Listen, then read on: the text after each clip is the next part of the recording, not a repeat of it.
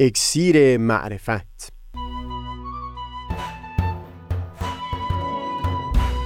مروری بر مزامین کتاب ایقان این گفتار نقشی نو آفتاب و ابر. از تا همامه ازلی در شور و تغنیست گوش قلب را از سروش او بی بحر مکن. از تا همامه ازلی در شور و تغنیست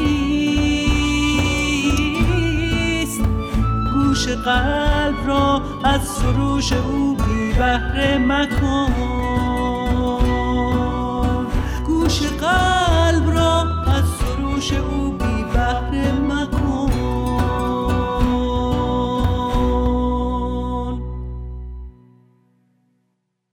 دوستان سهیل کمالی هستم پیشتر سخنمون در این باره بود که در جریان آفرینش یکی از اصلی ترین اساسا این بود که موجودی دارای اختیار پدید اومده باشه در واقع این عالم نمی‌تونست سوی قایت و هدفی در حرکت باشه اگر اختیار برای انسان معنا پیدا نمی‌کرد. در گفتار پیشین این رو وارسی کردیم که برای اینکه اختیار انسان بتونه معنایی پیدا بکنه بایستی در پیش روی او گزینه هایی باشه تا بتونه از میون اونها انتخاب بکنه. اگر حقیقتی اون چنان واضح و آشکار پیش چشم پدیدار باشه که هیچ منطق سالمی نتونه گزینه دیگری را حتی لحاظ بکنه اینجا اختیار معنا پیدا نخواهد کرد. نمونه های متفاوتی رو بیان کردیم از جمله اینکه نظام های سیاسی و اقتصادی گوناگونی هستند که بشر می‌تونه هر یک از اونها رو به عنوان یک گزینه منطقی لحاظ بکنه. در مقایسه با اون چیز که در متون مقدس آین بهایی طرح کلیش بیان شده و اساسی است برای نظام اداری جامعه بهایی در سطح بین المللی همین در خصوص وعده های کتب مقدسه درباره پیامبر بعد هم صادق است. باز به گونه ای هست که کسانی می‌تونند بر اساس برخی وعده های آشکارتر به حقیقت اون پیامبر راه پیدا بکنند. اما در همین جا هم باز برای معنادار بودن اختیار انسان گزینه های دیگری پیش روی افراد دوران ظهور پیامبر الهی وجود داره. یعنی وعده هایی هم هستند که اون چنان در پرده بیان شدن که گزینه ای در اختیار قرار میدن برای اون کسانی که راه انکار رو پیشه می‌کنن.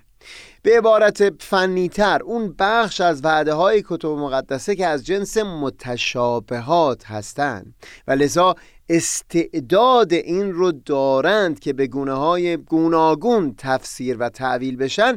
اتفاقا این همین بخش ها هستند که سبب میشن اختیار آدمی معنا پیدا بکنه.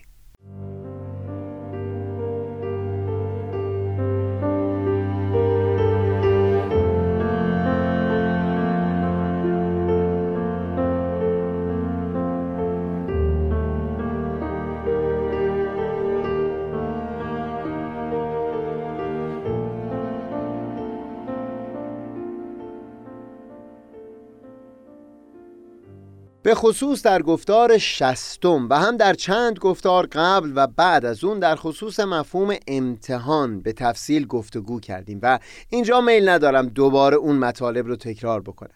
اما بگذارید اضافه بر مطالبی که در اونجا گفته شد اینجا همینقدر بیان بکنم که در یک مقام وقتی در متون کتب مقدسه صحبت از ضرورت امتحان و امتحانات الهی به میون میاد. در واقع مقصود همین تأکید بر اختیار انسان هست. یعنی همون مفهومی که در بیان کتابگان در گفتار قبل بر اون تأکید داشتن. اینکه حقیقت میبایستی به گونه ای ارائه شده باشه که یک انسان دارای اختیار بتونه گزینه های جایگزین رو منطقا لحاظ بکنه. در یک مقام مقصود از امتحان همین هست. یعنی امکانی در میان باشه تا انسانها بتونند جایگزینی برای حقیقت رو هم لحاظ بکنه بگذارید بیانی از کتاب ایقان رو نقل بکنم که استفاده از عبارتهای استعاری در کتب مقدسه رو باز به خاطر امتحان آدمیان بیان می‌کنن. با همین مفهومی که در اینجا بیان کردیم. قبل از نقل بیان حضرت بهاءالله این رو توضیح بدم که در کتاب ایقان میفرمایند اون جاها که در کتابهای آسمانی خواستند از قلبهای مردمان یاد بکنند.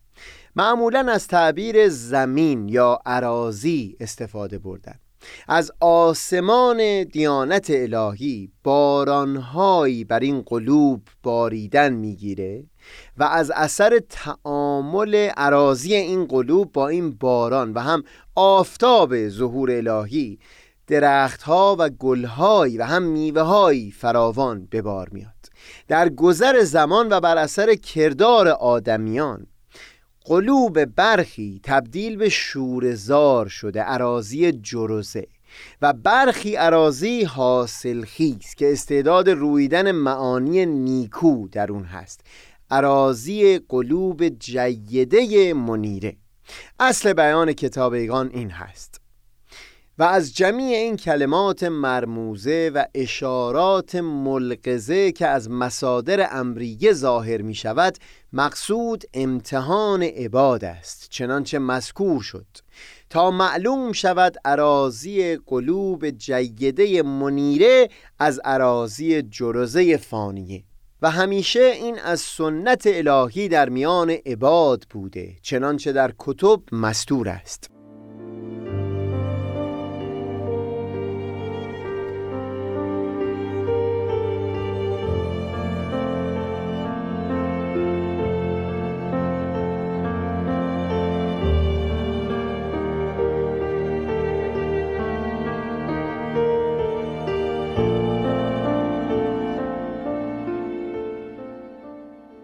تأکید ما تا اینجای این گفتار باز بر این بوده که برای معنا پیدا کردن اختیار ضروری می بود که انسان توانسته باشه گزینه های جایگزینی رو لحاظ بکنه.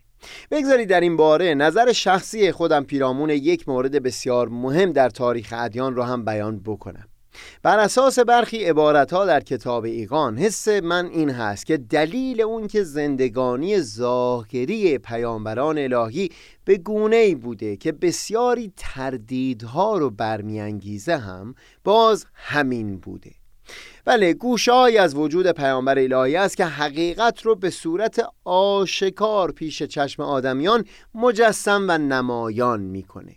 اینکه حضرت مسیح بر روی صلیب برای آمرزش گناه افرادی که دست به خون او باز کردن دعا می‌کنه چون نمی‌دانند و یا در خصوص پیامبر اسلام حمزه عموی ایشون تنها دو سال ازشون بزرگتر بود و از کودکی دوست به حساب می اومدن و همبازی.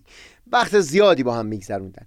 برده ای از اهالی حبشه به نام وحشی به شوق به دست آوردن آزادی و هم مال فراوان. نیزه در سینه حمزه فرو کرد و هم با چاقو پهلوی حمزه رو شکافت تا قلب او رو برای هند جگرخار بیرون بیاره. اما بعد از فتح مکه پیامبر دست به تلافی باز نکرد و هم امروز در منابع تاریخی اسلام از همین وحشی به عنوان یکی از صحابه پیامبر نام برده میشه. اما از اون سو گوشه هایی هم در زندگانی ظاهری پیامبران هست. که پرده ای میشه برای اون حقیقت و نمی‌گذاره اون حقیقت اینطور پدیدار و آشکار پیش چشم ها مجسم باشه.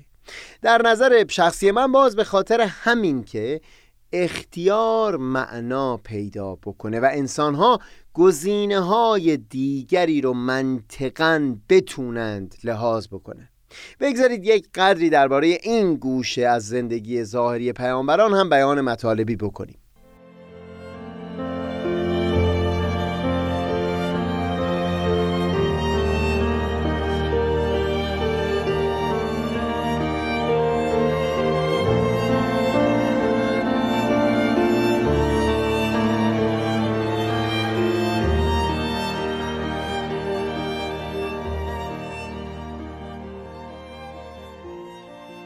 اینکه داوود 99 زوجه اختیار می‌کنه. اینکه پیامبری در صحبت پیرامون پادشاهی که او رو سالها در حبس نگاه داشته.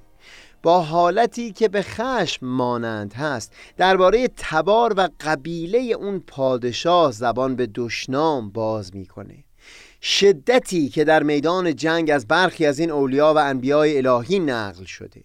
در خصوص حضرت مسیح کسانی تن زدن به اینکه به مریم خواهر ایلازر اجازه داد با عطر پاهای ایشون رو شستشو بده و با موهای خودش اون پاها رو خشک بکنه. و هم در کتابیگان آیه ای رو نقل می‌کنن که مردمان خطاب به مادر ایشون حضرت مریم که بدون ازدواج و اختران دارای فرزند شده بود بیان می‌کردند ای خواهر هارون نبود پدر تو مرد بدی و نبود مادر تو بدکار. در ادامه در همین بند شست کتابیگان میفرمایند و از همه گذشته همان جوهر روح که در میان قوم به نسبت بی پدری معروف بوده او را پیغمبری بخشید و حجت خود نمود بر کل اهل سماوات و عرض. حال مشاهده فرمایید که چقدر امور مظاهر ظهور مقایر نفس و هوای عباد از سلطان ایجاد ظاهر می شود بگذارید ابتدا به یک مورد بسیار واضح اشاره بکنم و بعد بیان عالی و عمیق حضرت والا در این قسمت از کتاب ایگان رو نقل بکنم.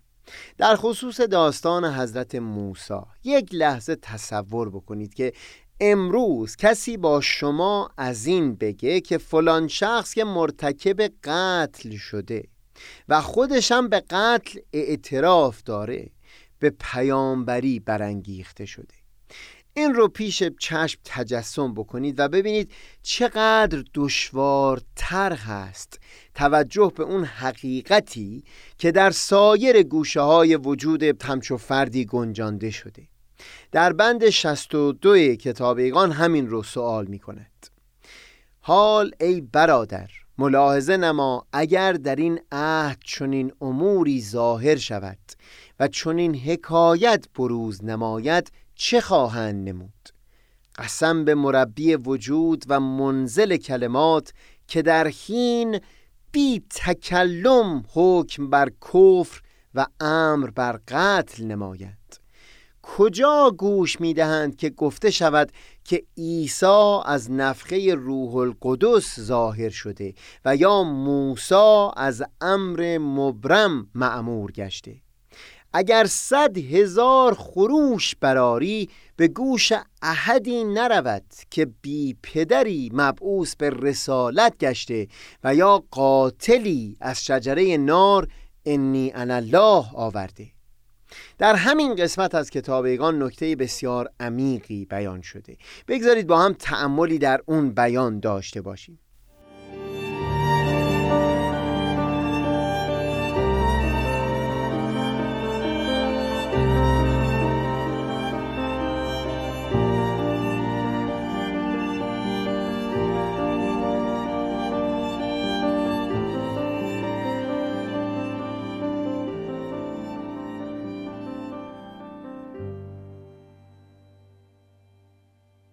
افرادی که یکی از پیامبران الهی رو انکار می‌کردن عموما هم انتقادهایی به مطالب و عبارتهای کتاب مقدس اون پیامبر الهی می داشتن و هم شبه هایی رو در خصوص رفتار اون پیامبر بر زبون می آوردن معمولا گفتگو پیرامون کتاب مقدس اون پیامبر بسیار ساده تر می بود چون فرد منطقی این رو می‌تونست بپذیره که اون کلمات می‌تونند معانی دیگری هم داشته باشند و لزوما محدود به اون مفهوم ظاهری نباشند.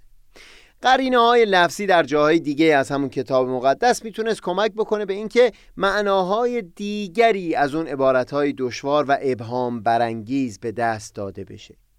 اما در خصوص رفتاری که از شخص خود پیامبر ظهور پیدا کرده همچو گفتگویی بسیار دشوارتر می بود. رفتاری آشکارا به ظهور رسیده بود. اگر عبارتهای نگاشته شده در کتاب الهی سامت می بودن و قابل تعویل و تفسیر این رفتار از سوی پیامبر خود عبارتی ناطق بود آشکار و پدیدار. بعد از ذکر این گونه نمونه ها در رفتار پیامبران الهی مثل مورد حضرت عیسی و هم ارتکاب قتل از سوی حضرت موسی حضرت بحالا نکته بسیار بلندی رو بیان می‌کنه. اینکه یک وحدتی و یگانگی هست بین کلمات پیامبر الهی و کردار او بین اقوال و افعال او. این هر دو نمودی و ظهورات گوناگونی از یک حقیقت واحد هستند. با هر الگویی با هر نظام فکری و با هر الهیاتی قرار هست کلمات کتاب الهی وارسی بشه. دقیقا همون در خصوص رفتارهای گوناگون پیامبر الهی هم صادق هست. به عنوان مثال اگر در کتاب ایقان بیان فرمودند که کلمات مرموزه و اشارات مبهمه در کتاب الهی دارای دلیلی هست که در این گفتار گفتگو کردیم. دقیقا همون رو میشه درباره همین رفتارهای پیامبر الهی هم صادق دید. این دو نمودهای گوناگون یک حقیقت واحد هستند. بگذارید بیان خود کتاب ایقان در بند 61 رو بشنویم.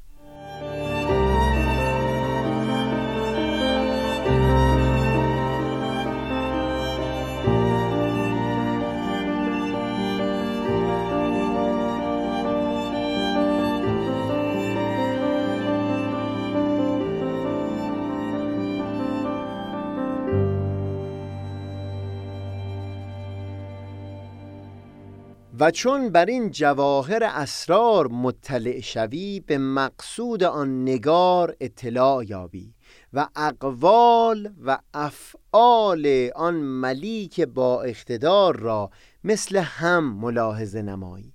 به قسمی که آنچه در افعال او مشاهده شود در کلمات او هم ملاحظه گردد.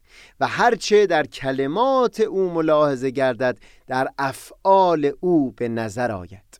این است که این افعال و اقوال در ظاهر نقمتند برای فجار و در باطن رحمتند برای ابرار. بعد در ادامه واضحا بیان می کنند که اگر به نظر دقیق ملاحظه بشه طریق ادراک رفتارهای ظاهره از سوی پیامبر الهی دقیقا یکی هست. با همون طریقی که کلمات نازل شده در کتاب الهی بایستی درک بشه. اگر به دیده قلب ملاحظه رود کلمات منزله از سماع مشیت با امور مظهره از ملکوت قدرت یک شیء مشاهده شود و بر یک قسم ادراک گردد چنانچه مذکور شد. تمثیلی در کتاب های آسمانی به خوبی نکته مورد گفتگوی این گفتار رو منتقل می‌کنه یعنی ضرورت این که حقیقت همیشه اونقدرها آشکار نباشه که فرد نتونه گزینه دیگری رو لحاظ بکنه. اون تمثیل آفتاب و ابر هست که در حضور ابر هرچند اون نور به آشکاری و بیپردگی روزهای صاف نیست اما اینطور هم نیست که نشه از اون نور بهرهمند شد. بگذارید این تمثیل رو در کتاب ایقان در ابتدای گفتار بعدی صحبتی بکنیم و بعد پی سخنمون رو بگیریم. منم آفتاب بینش و دریای دانش. منم آفتاب بینش